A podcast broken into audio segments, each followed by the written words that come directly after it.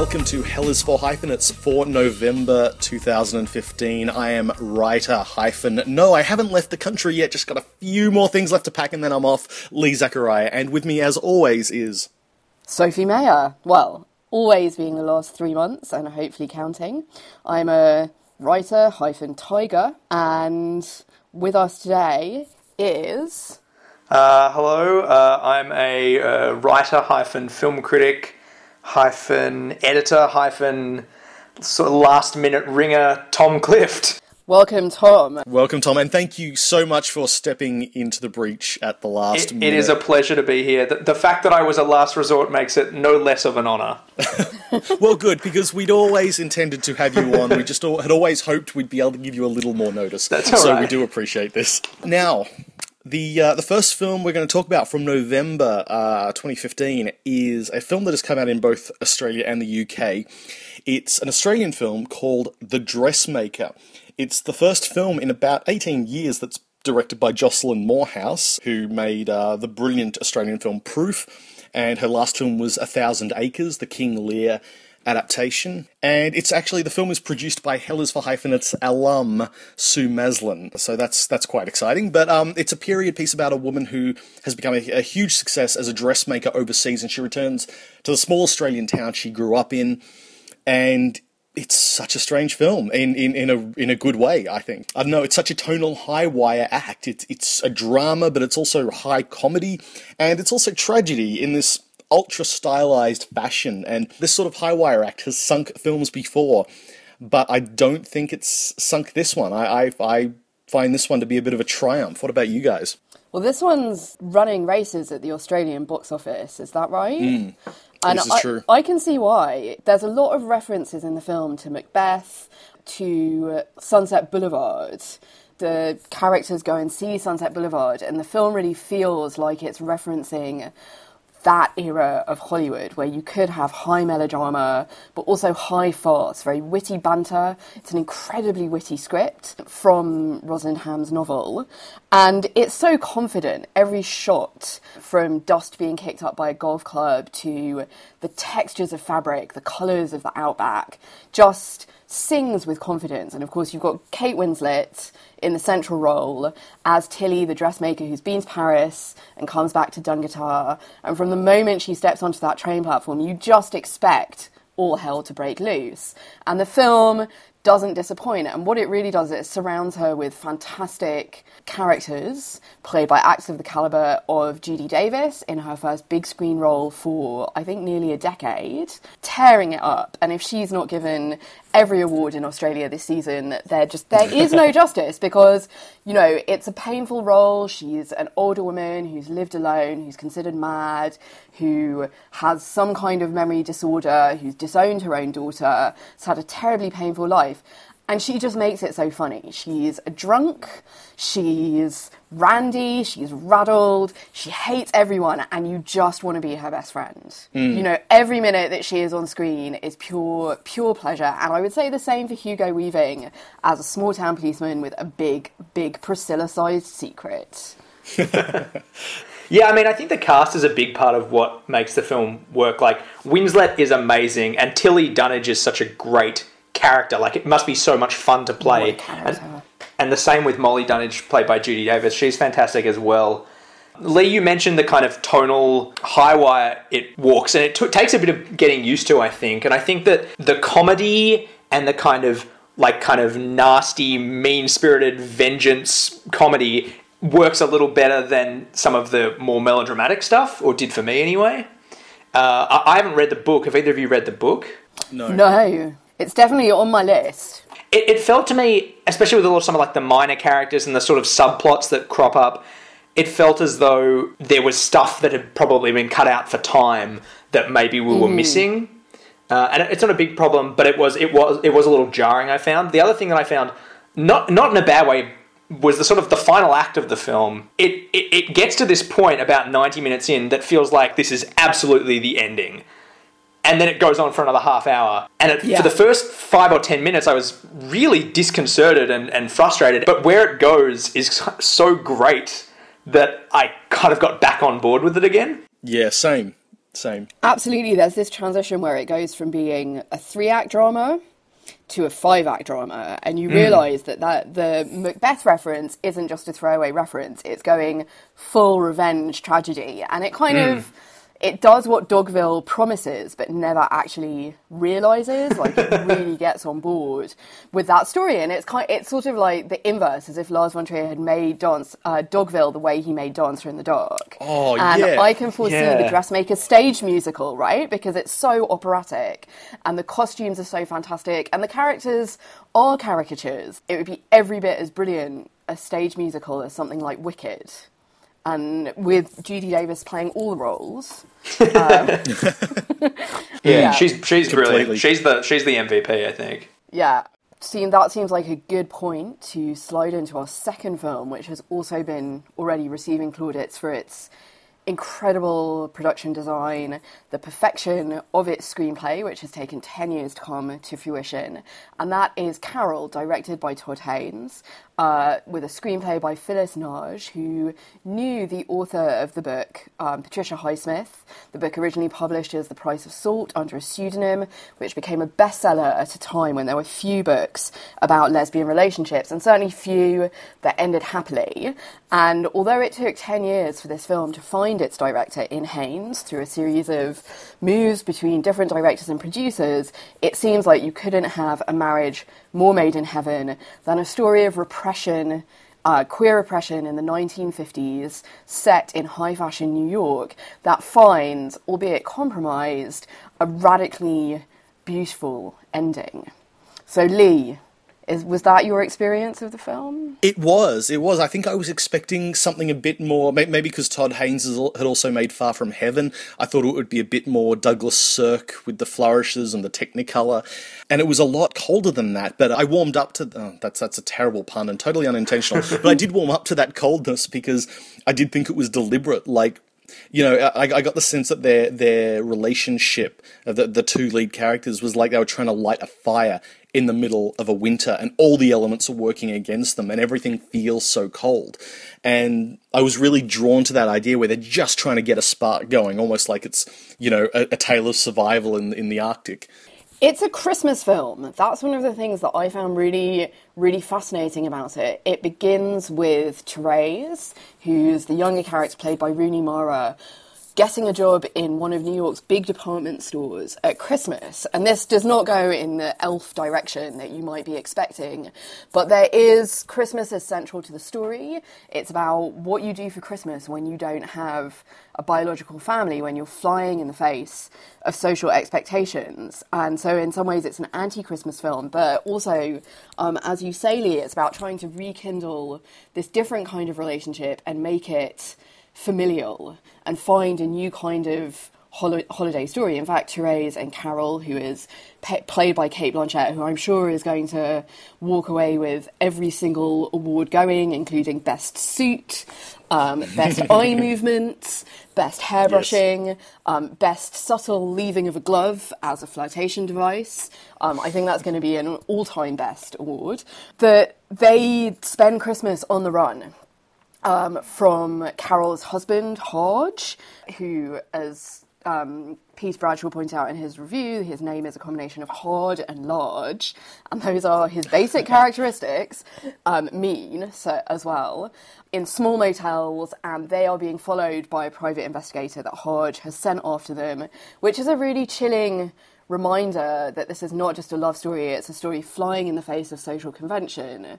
And what's, what surprised me slightly, first of all, in a way, was that there was such clear references to Kubrick's film of Lolita, which made me think, are we really drawing a parallel between Humbert Humbert and Lolita and Carol and Therese? And there is a very uneasy theme in the film that Therese is replacing Carol's daughter. I'm just going to let that mm. linger there. But also, the, the film then pulls its punches in terms of really representing that social oppression and really representing that fire of sexuality and desire that would cause people to fly in the face of it. So I felt like. More so than Far From Heaven, it pulled its punches just a little bit. And I think that's going to help it slide into those Academy hearts in a way that Brokeback Mountain couldn't. This is a film you can take your grandma to see. You know, apart from one scene when maybe she should go to the lobby, or maybe she'll tell you an interesting story about her youth. But you know, I'm a I'm a superstar fan. I'm a Poison fan. I'm a Velvet Goldmine fan, and I felt like the punk Todd Haynes.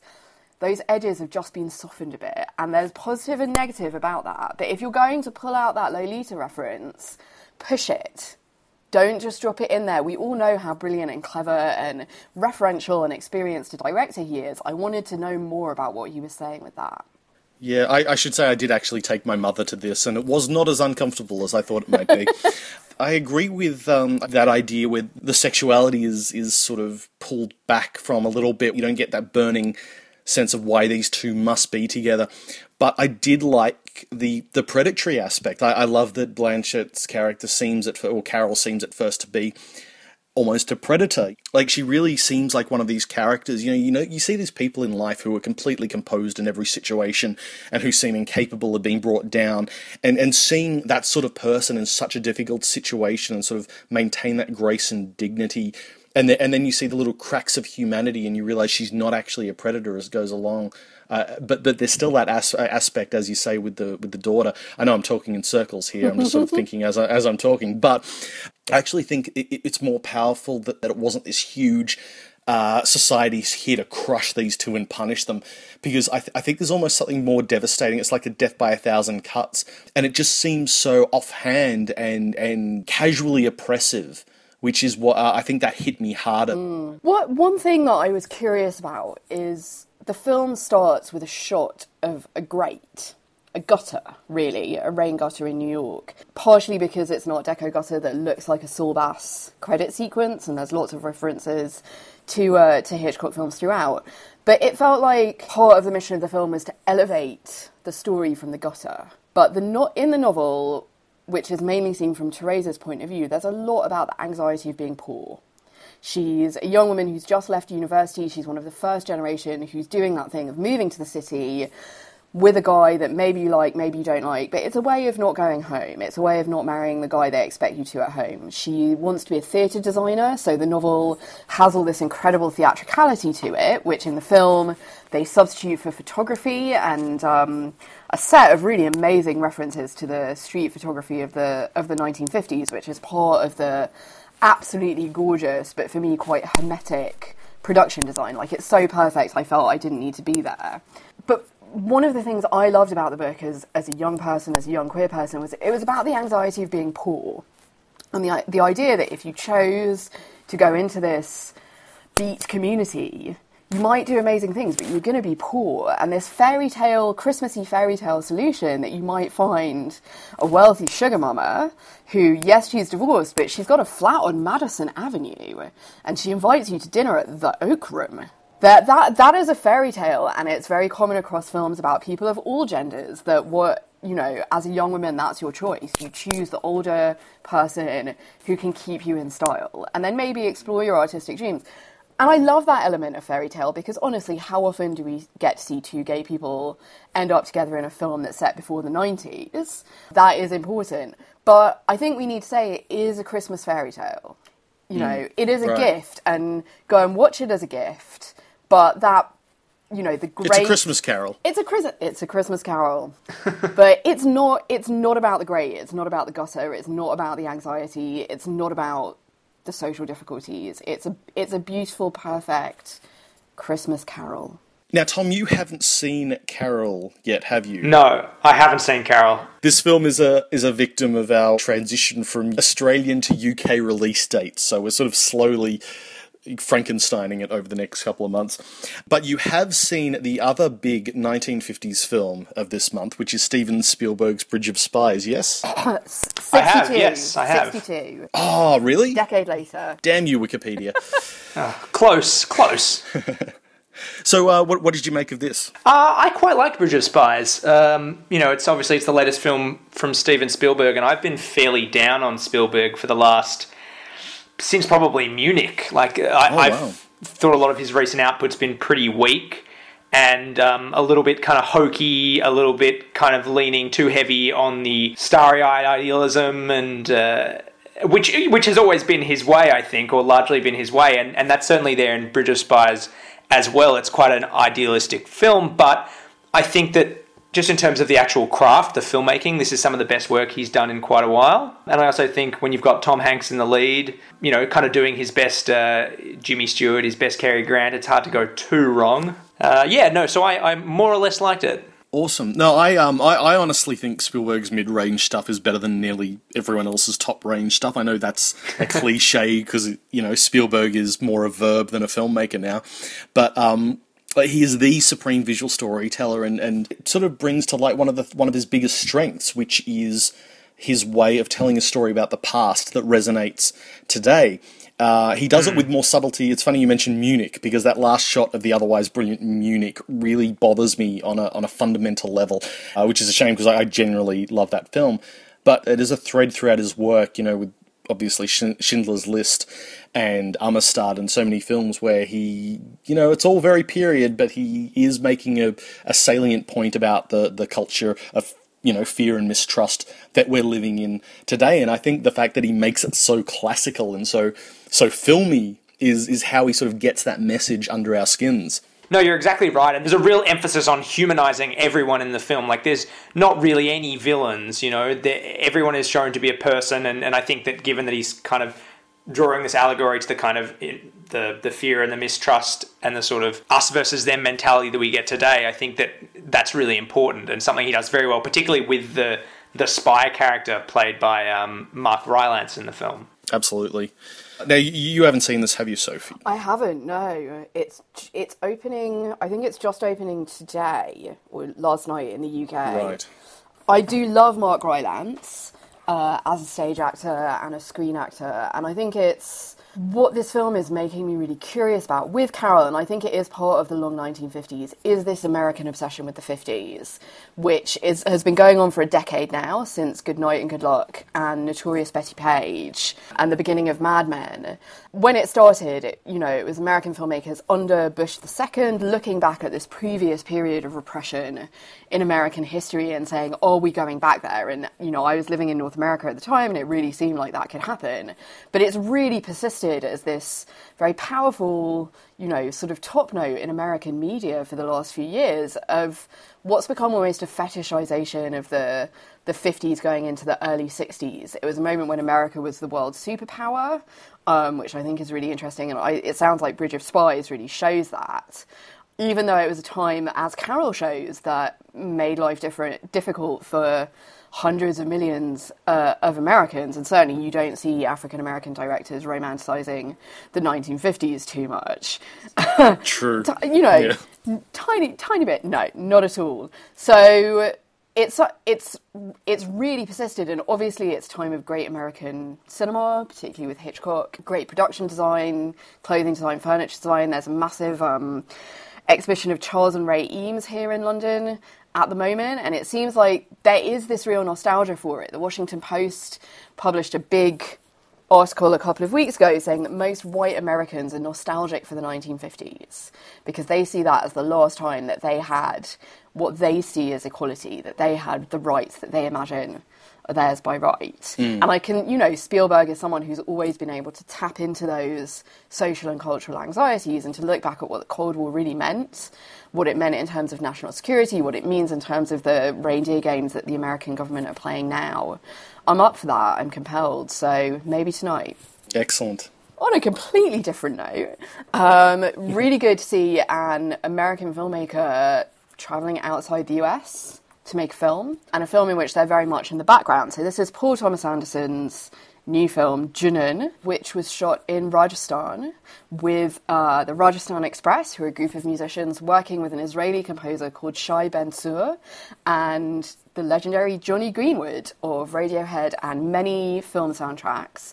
And it's a music documentary. It's an hour long, and it was released on Mubi. Something that I think traditionally would have been seen as a CD extra being released as a as a film in its own right because it had a, a big director behind it. Did you see any uh, PTA tropes or themes in this one, Lee? Weirdly, I did, even though the kinetic handheld style doesn't feel at all like the controlled dolly shots and his, you know, his filmic 70 mil and you know it's all very grand and, and and I shouldn't have been able to see PTA in there. And maybe it was all coming from me. I was you know if I hadn't known he directed it would I ever pick it? Maybe not. But knowing it was him I could see the eye. I could see what he you know the way he focuses on things uh, felt felt very uh, very PTA for some reason I I really really loved uh, this film. It's I love that it's almost completely devoid of narration and almost context. It's just an hour of, of people pay, playing the most incredible music, and it was so it just it lulled me. It lulled me, and uh, I like it when a doco lulls me. Has has PTA spoken about what much about what drove him to make the film? Because I always think of him being such a considered filmmaker, and he you know often takes a bit of time between his films and you know his, his narrative films feel very considered. And then this sort of came out of nowhere and it's sort of you know it's an hour long. It's a music documentary shot overseas. Has he spoken much about why he decided to make this of all things his, his new project? I mean i know he has a relationship with greenwood. Um, they've worked together and and i'm sure that was how he came into it but yeah it's interesting. It seems like it was a project that took a while to set up. The composer Shai Ben-Tzur has been working in Rajasthan for about 10 years. So maybe it's something that came to fruition very slowly in the background of other projects through and you know having these long conversations with Jonny Greenwood and there was just a moment when it was possible. They're shooting on the fly with with digital. They're using a small drone camera which is quite unnerving inside a building which is particularly in this this incredibly beautiful old fort where you get to see quite a lot of the ceiling.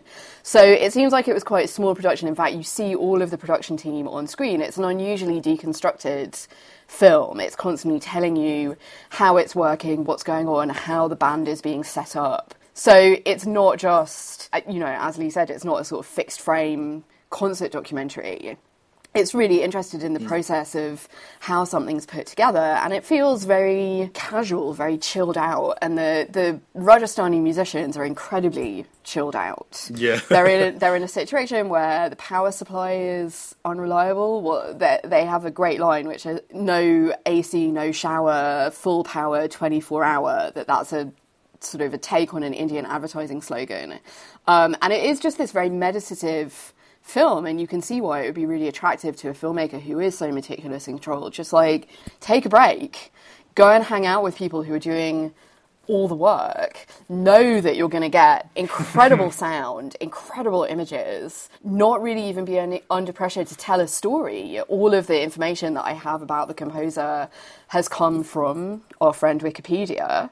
The film is just very committed to the music um, and I think it, I think it's a good direction for him. I think you know, Inherent Vice was a big sprawling film, and maybe he was enjoying imbibing while making it, and it's led him on the traditional hippie trail to Rajasthan to hang out in a fort with some Indian musicians. You know, we're now we're in the American seventies now, and the the music, which is uh, traditional Qawwali, made by this big group of mixed faith, multi ethnic musicians. Some of them are sung in Rajasthani, some in other Indian languages, and some of them in Hebrew, which is the composer's language. And at one point, one of the musicians is like, Yeah, I have no idea what I'm singing, but we sing in about 15 languages, so that's quite frequent.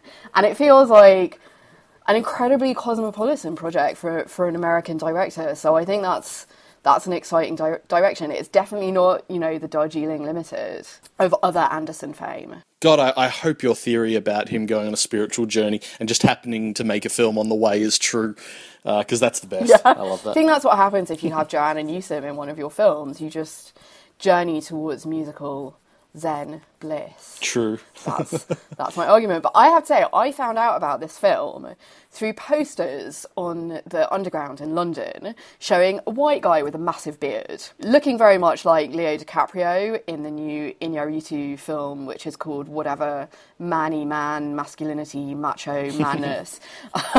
they need they need a better title. Um, it's, a, it's a catchy title. yeah, I'll give it that. Butch. Let's just call it that. and I was so confused. Like, what is this? Why is he making a film about a guy with a beard? Is it a hipster film? And it really made me think about drumroll middle segment how we find out about all the stuff that's online. So this was on Mubi. If you were a Mubi subscriber, you were probably getting a million emails and pop-ups a day about it. Um, if you're a Paul Thomas Anderson fan, you probably got it on your Google alert or saw about it on Twitter.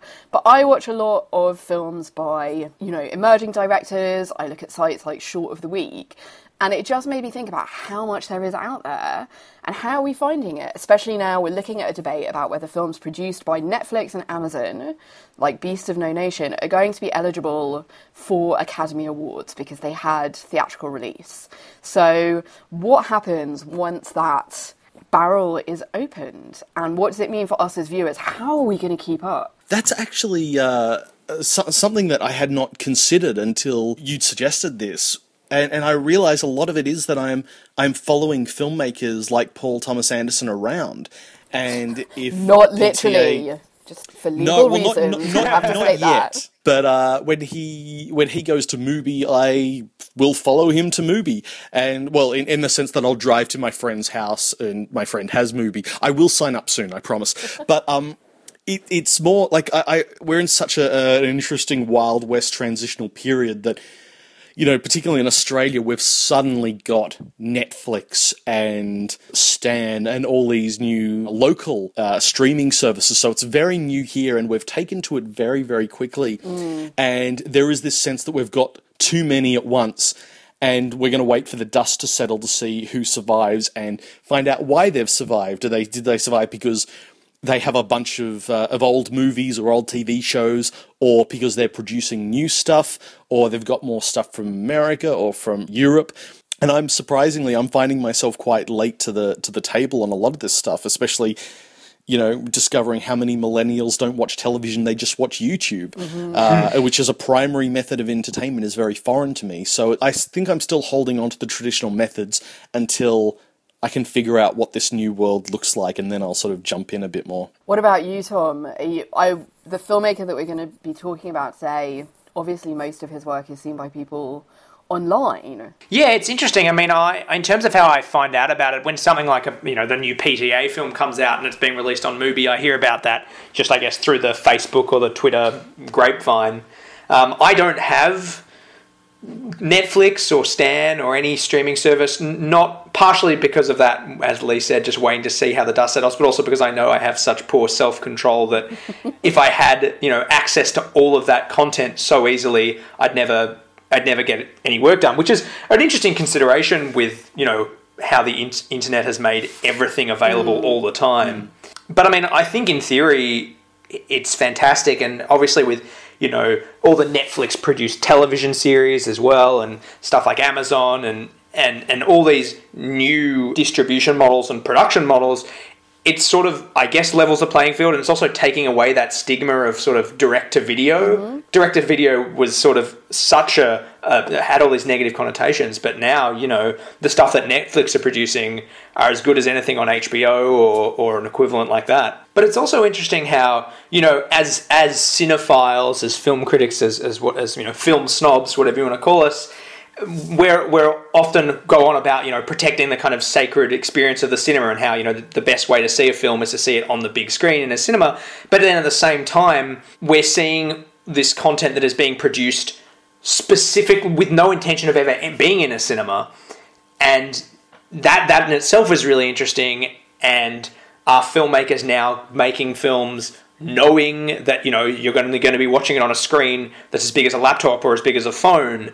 I think that's true. I think in the same way that we're waiting for the dust to settle on delivery services, on uh, on how distribution's working, we're waiting for the dust to settle on what effect this resizing of screens is going to have. So, producing a film that can be watched on screens of any size and has to scale on those screens and pop on those screens is a massive challenge. So, I worked with um, British filmmaker Sally Potter.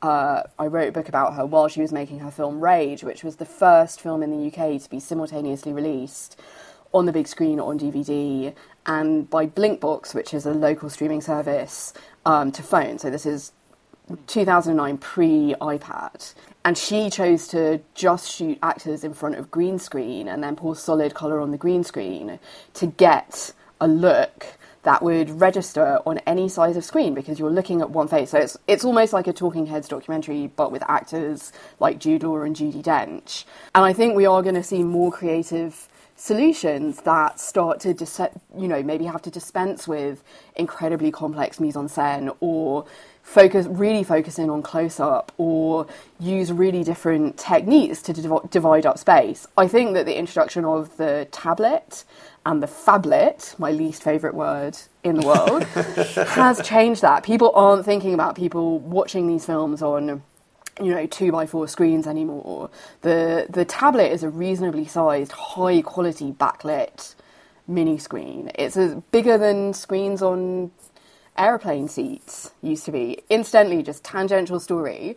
Um, speaking of the exigencies of different screens, I was at Ken Loach's office the other day, as you are, and Uh, yep. Just casually. he wasn't there, but I did get to sit in a chair that he had sat in. And on the back of their kitchen door was a list of all the audio and subtitles they had to cut out of Jimmy's Hall for it to go on airplanes. So every instance of swearing, and the list went the whole door. And I just, it made me think that this format conversation is not new. There are these alternate forms of distribution. We, you know, we like to talk as purists as if films have always only been seen in cinemas, but that's not true. They would be screened mm. on 16mm in cine clubs and in people's homes.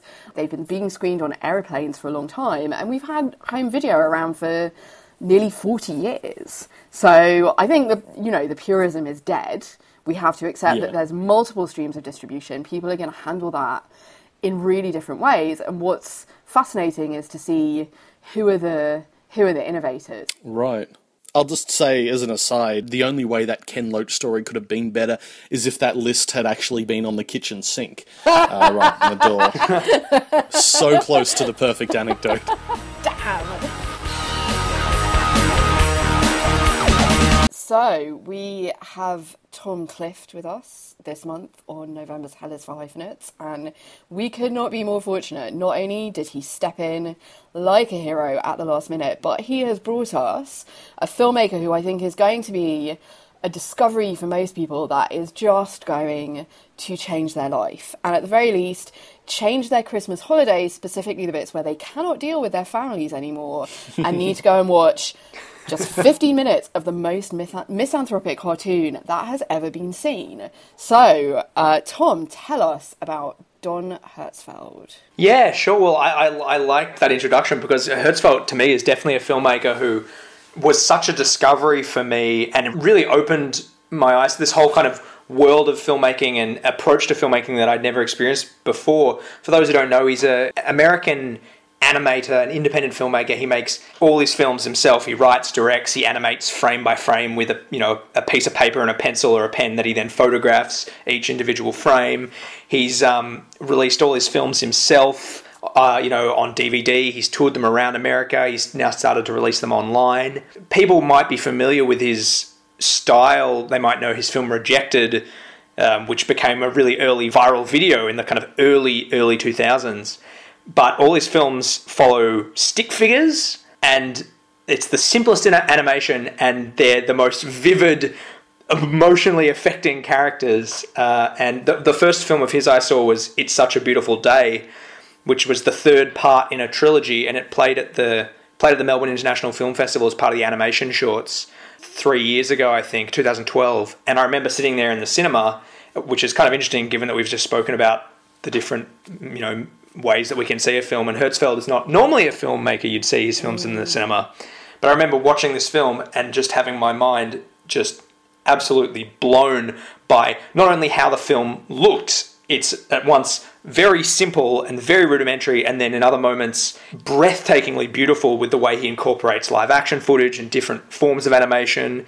But then also just how emotionally invested I got in this mm. stick figure and the themes that he's dealing with, he's talking about life and death and family and kind of the meaning of life, and it's just so ambitious and so grandiose. And then it's all on top of all that, it's also hysterically funny. Absolutely.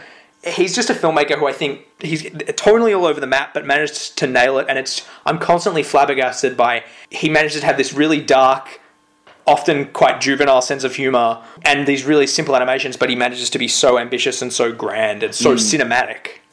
So yeah, that's a that, uh, I'm a fan. I was a little dismissive when I read someone say he was uh, changing the face of animation forever, and I thought, come on, he's only been working a few years. Uh, how could he have done that? And a few films in, I was like, right, no, I can totally see that. That is uh, not hard to see at all. In, in like you talk about the Bill trilogy, you know, the story of this of this sad man called Bill, and the way it's sort of narrated, it feels very Guy Maddin, that sort of uh, misanthropic oral history that he had in My Winnipeg. And I, th- I think that middle film, I Am So Proud of You, is possibly my favourite of his films because it's just so interesting and funny and dark and you get so invested in in these characters after spending i don't know what is it 10 15 20 minutes with them. It's the perfect marriage of a filmmaker with the medium. Like i mean of course i'd be hmm. interested to see him do a live action film but this just feels like it's exactly the tools that he needs to be using to tell the, the types of stories that he's interested in. And and just because he has that full curative control, Yeah. Mm, mm. Yeah, I can't imagine him doing a live action film because all of his films, I'm thinking about Billy's Balloon here in particular, which is a was yes. his graduation short from 1998. I think it's really interesting. He's at UC Santa Barbara from like 94 to 98, which is pretty much when Pixar is starting to take over the world. Um, and this new explosion of a new kind of family friendly animation in the US that is taking its inspiration from Studio Ghibli, but also, you know, Disney's back catalogue. And he's studying animation right at that era. Um, the Simpsons already, you know, dominating the world. And he goes in this completely different direction away from the realist into this very pure, simple um, stick figure style, but then with increasingly complex backdrops. But a film like Billy's Balloon, like The Simpsons or South Park, is all about pushing what you can depict happening to a symbol or a character that reminds you of a human being. Billy's Balloon is a short about balloons that attack small children. So I would like painfully funny like so so I would love to see the live version of that, as long as no small children were actually harmed. but I just think it's, you know, the, as you say, the marriage of medium and, and message is so perfect because it's not about live action cinema. It's about taking ideas to their their wildest, furthest shores, and often expressing. You know, and I know we really overuse this adjective, but in a really Kafka-esque way, what the inside of hmm. emotions feels like when it's on the outside.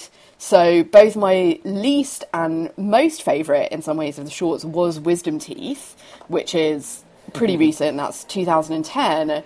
And it's kind of about the feeling of the unpleasantness of surgery. It sort of follows on from the trilogy, but in a smaller, slightly more light-hearted vein. And is about that sensation of your body falling to pieces and what that means and what happens when other people are looking at it and how it just becomes this insane drama that is played out on the scale of the Hunger Games or Star Wars, but all in stick figure animation. And to me, that's just it's genius. And then you know the the through line that you can see he's been making films for twenty years from from ninety five's Ah l'amour, which is as romantic as you can imagine from a film made by someone who made a film about balloons killing small children, through to uh, The World of Tomorrow, which just came 46th on Sight and Sound's uh, poll of films of the year for 2016, which is a pretty major. I mean, that puts it ahead of of hundreds of um, live action feature films. And The World of Tomorrow is his most recent short. This is someone who is not just changing the face of animation, but I think of American independent cinema as well, constantly pushing the boundaries of where it can go. World of Tomorrow is a fully fledged science fiction film with puerile jokes in it. Yeah, I've watched that one a few times. It's uh, it's quite extraordinary. It it's an amazing work of.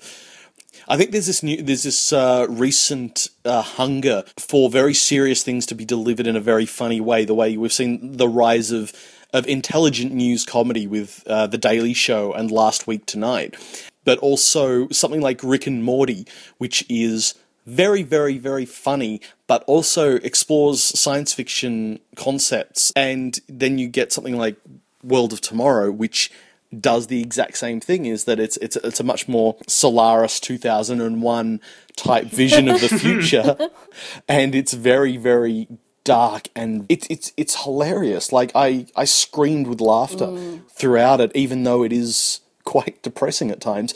I mean, it's interesting that he's one of those filmmakers who, you know, he, he really rose to prominence with the rise of the internet, and his films work on that very basic internet comedy level where something really random or really dark or really messed up is happening, and that is in and of itself funny, and he's really good at that. But there's so much going on beneath the surface, I guess, um, that really elevates it above that sort of like Family Guy throwaway humor. Mm, part of it is that it's hand drawn animation. So, whereas a lot of the stuff you watch on the internet was put together in 15 seconds, you know, it's literally just watching Vine all the time, even when you're watching something that claims to be more sophisticated than that. It took him six years to make the Bill trilogy mm. at a rate of about 18 months a film, and he does make money as a as a professional animator, which he's satirizing in Rejected. You know, he's one of the rare people who he has his own studio. He works from home. Refuses to take commercial work. Yeah, he's recently switched to to working with digital um, for World of Tomorrow, and he really pushes that as hard as as hard as he can go. It's a real. You can get the sense that he's just jumping around in the sandbox. But the ability, even though we're watching it through this digital medium, you just get that feeling of, of the work that's gone into it because you're so often seeing that. And he does have those um, Looney Tunes Daffy Duck moments where the the stick figures are confronting the animator, you know. and Yes, it's- genre. His uh, Genre. his second film, genre in '96, is very duck amuck. Yeah. And and I think that's you know even in World of Tomorrow and part of the part of the beauty of World of Tomorrow is that it's you know it's satirizing all of those really po-faced informational documentaries that were so popular from the 50s through the 70s in that era of like great techno progressivism where there would be you know science dudes with glasses and white coats saying tomorrow you will fly on hovercraft and everyone will grow their food in soylent green. And that that vision that technology is of course always going to be progressive and perfect and you know just carry the chosen few onto the future but combining that with this medium of doing it in stick figure animation with digital washes, occasional moments of live action footage, really beautifully incorporated in an almost like Koreeda afterlife way. Um, you see memories that look like Super 8 footage. And we should say that, sorry, World of Tomorrow is the story of a little girl who meets her third generation clone who beams back from the future to talk to her because she has the clone memory of that happening to her. So it's also a brilliant resolution to all of the problems of time travel, and Steven Moffat should watch it a thousand times. Sorry. but and I think it really it follows on from Meaning of Life, which is one I really want to talk about. I don't know what you guys made of that one. Meaning of Life was a film he made in would have been 2005, I think. And it's funny that I, I think Meaning of Life is a real. That's almost like where the the it divides his his body of work quite nicely because you've got his early films, really his student films, uh, A La Genre, Lily and Jim, uh, Billy's Balloon, and Rejected, which are, I mean, I love them all. I think they're all really brilliant and really funny, and already you can see him kind of playing with the medium, both what you can get away with in terms of the humor, but also, you know, messing around with different techniques in in camera animation. But the meaning of life, the the visuals in that film are astounding. Like you cannot believe that one person sitting at a desk with a with a, a, still camera and a and a pencil put that together. I mean, it's it's absolutely incredible. It is. There's a, there's a key thing that happens to him, which which uh, happens in 2000. His film Rejected gets nominated for an Academy Award. Now, of all of the films he made, this is this baffles me because it's it's. I mean, the film is rejected ads for products and channels. You know, the the animations are, are all funny in their own right, but it, it's it's a very sharp comment on uh, what it is corporations expect art to do for them, and it sort of seems like the exact opposite of the sort of thing the Academy would embrace. It's the most interesting thing the Academy has done. I mean, you know, like I, I can't think of anything that ballsy and that out there that the Academy has nominated, maybe ever. I mean, certainly in you know living living memory.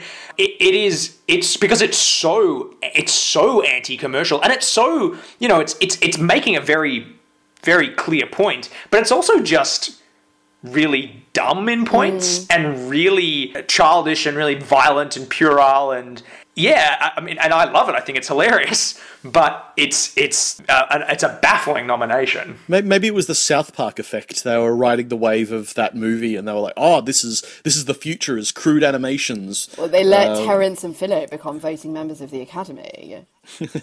This is th- this is also a possibility. I think that animations list is put together, you know, it's like the documentary list, it's put together by animators.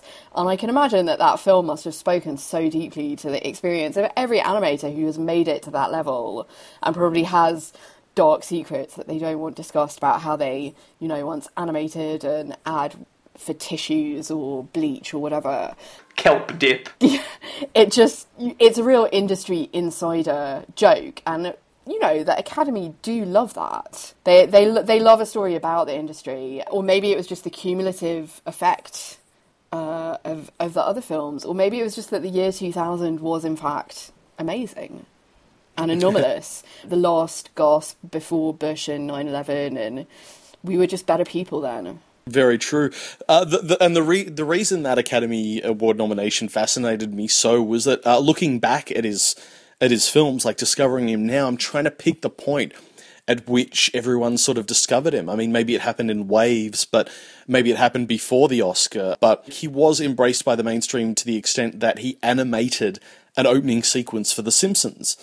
And you don't do that if you've got a very, very tiny cult following. You do that if you're acknowledged as sort of, you know, one of the key animators in the world. And and I, I wondered if that nomination was what what sort of cemented his reputation. I think that was part of it, but I also think that it, you know that film especially did find a place online, and I remember in in sort of like early high school seeing clips from that, and it was kind of this like, oh look at this, isn't this weird? Isn't this so twisted? And and it, and it had a reputation that way, and I think that really helped. And I know he also did stuff with Mike Judge, Yeah. as well, and and probably the cult following that Judge had, probably he he drew from that audience as well. Yeah, right. So he and Mike Judge made Welcome to the Show together, which is a sort of vaudeville animation with aliens. Um, and is you know, maybe marks that the last of the films that is very much about deconstructing animation, deconstructing the biz that we call show, before he goes into meaning of life and this epic study of, of evolution that is, you know, so cosmic. It's really weird for me to think that those films are only two years apart. You know, I mean, Welcome to Show is is hilarious, but it's Beavis and Butthead hilarious. And hmm. you know, hmm. aliens show up in both of them. He, he loves drawing aliens. I think that's part of why I also can't imagine him doing live action. Is he loves drawing non-human and non-normative human bodies as well in a way that is just so much more exciting than anything that could be achieved with prosthetics or CGI. You know, his imagination can go completely wild, but they always seem really sympathetic. You know, I'm thinking about the sad robots on the moon in World of Tomorrow that have to stay on the light side of the moon because they'll, you know, die if the dark touches them. I mean, my God, what a what a metaphor for capitalism and the the soul. And that speaks so much to his style, though, because that is at once really hilarious. Like it's a like these robots have been programmed to fear death, and so they have to constantly keep moving at all times. That's that's really funny uh, in a, in a really dark kind of way, but it's also heartbreaking. Mm. I'm and it also kind of speaks to this whole idea, this human, this universal fear that we all have of death. Mm. I mean, it's amazing he manages to get all that in there in what seems like just a throwaway joke. Yeah.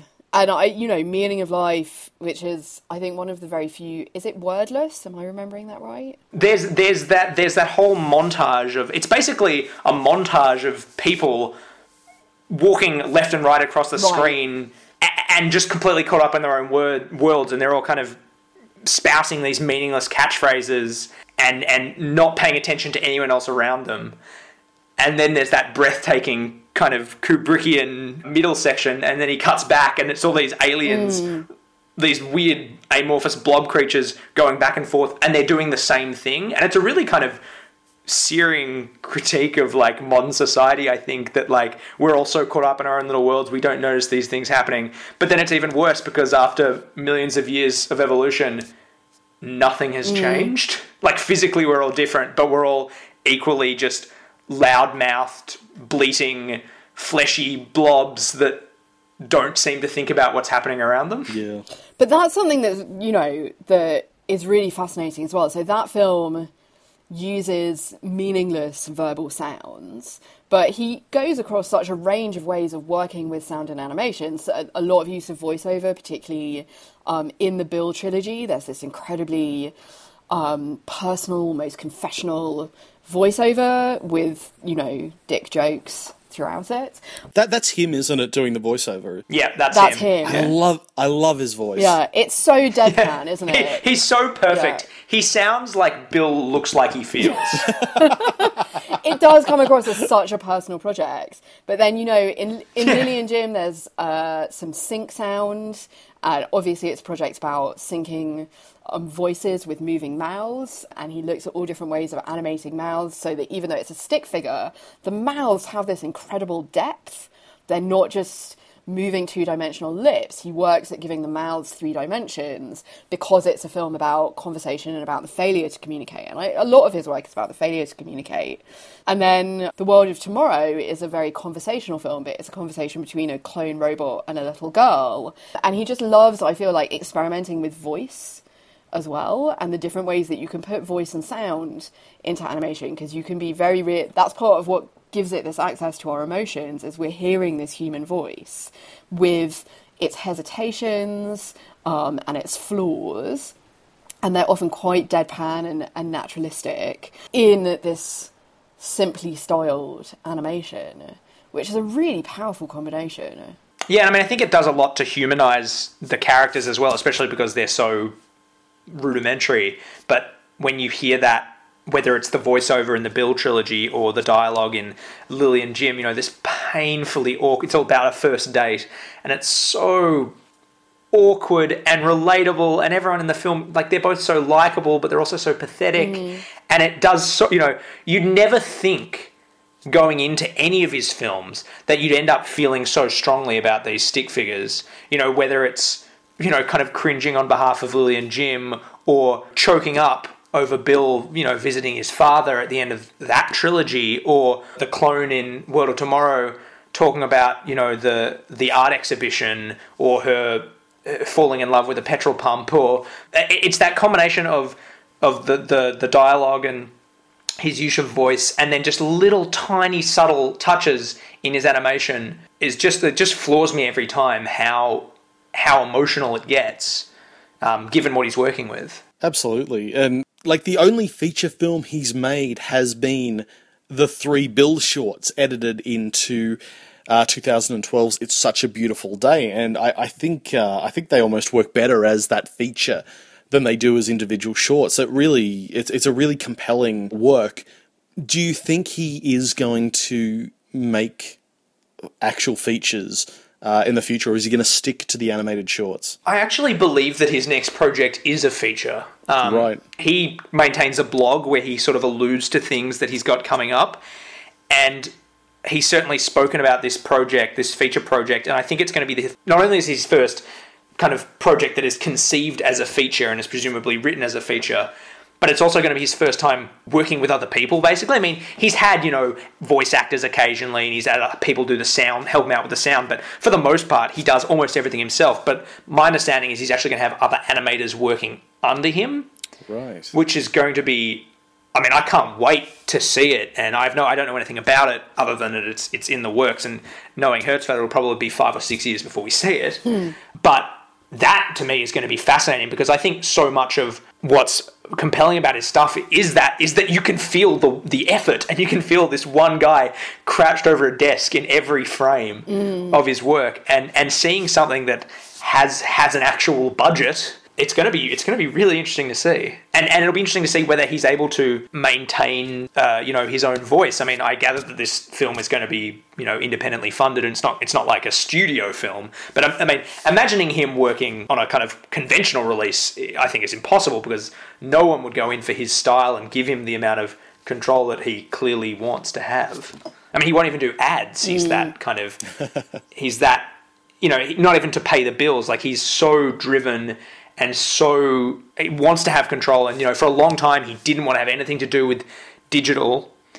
And and it's really interesting then to see World of Tomorrow how he's embraced that technology and and managed to make a film that you know still has his signature, you know, the stick figures, but he's also really embraced like the use of color in that film that he's never really been able to use before is really interesting. And I think now that he's embraced digital technologies, he's going to have this whole other toolbox to work with, and I can't wait to see what happens there. But he does seem like a filmmaker who wants to make things on his own terms, and, and thank goodness for that. Yeah, I mean, I think the idea that an anim- there could be an animated feature that is for an adult audience, and his films are pretty adult. Do not mm. sit down and watch these films with your kids by mistake. True. Even World of Tomorrow, in which one of the central jokes is that the console that the eight year old girl uses to talk to her third generation clone does look like a man with an erection. Um, and he's never afraid to throw that in every two minutes. Um, even as he shows you that robots and clones and computers have feelings, you know, he's he's still always going to hit that note, and I can't imagine him taming that down. Look at look at what he did with the Sim- like he did the Simpsons opening credits, and that was the closest he's come to working for a mainstream audience, and it's the the least Simpsons thing you've ever seen. It's I mean it's fantastic, but the idea that he's going to kind of compromise his weird artistic vision for anyone uh, just doesn't seem likely. But that you know, Hollywood producers or American producers in, t- in general will tell you there is no market for adult animation, even as adults spend all their time watching BoJack Horseman, Adult Swim, Family Guy. You know, there's still this received wisdom that a feature aimed at adults that is animation is not going to fly. In Europe, obviously, it's it's different. So I I really want to see him for, forge ahead with that, just because the success of his films and the Bill trilogy did play in the UK as a feature film on limited release. It was uh, on at the ICA in London for a couple of weeks and did really well. Yeah, I, I saw it um, at the IFC Centre in New York, where it had like a week like a two week run. I was the only person in the cinema, so I don't know if it did. I don't think it did well, but it was fantastic to see on the big screen. They may have arranged that just so everyone could have that like really misanthropic Don Hertzfeldt experience Maybe. of being like, "I'm the only person in this cinema." it was pretty. It was pretty perfect. yeah. Um, but I, you know, I would love to see that happen. And I think these digital producers, these TV digital producers that we were talking about, are bringing out these incredibly sophisticated animations.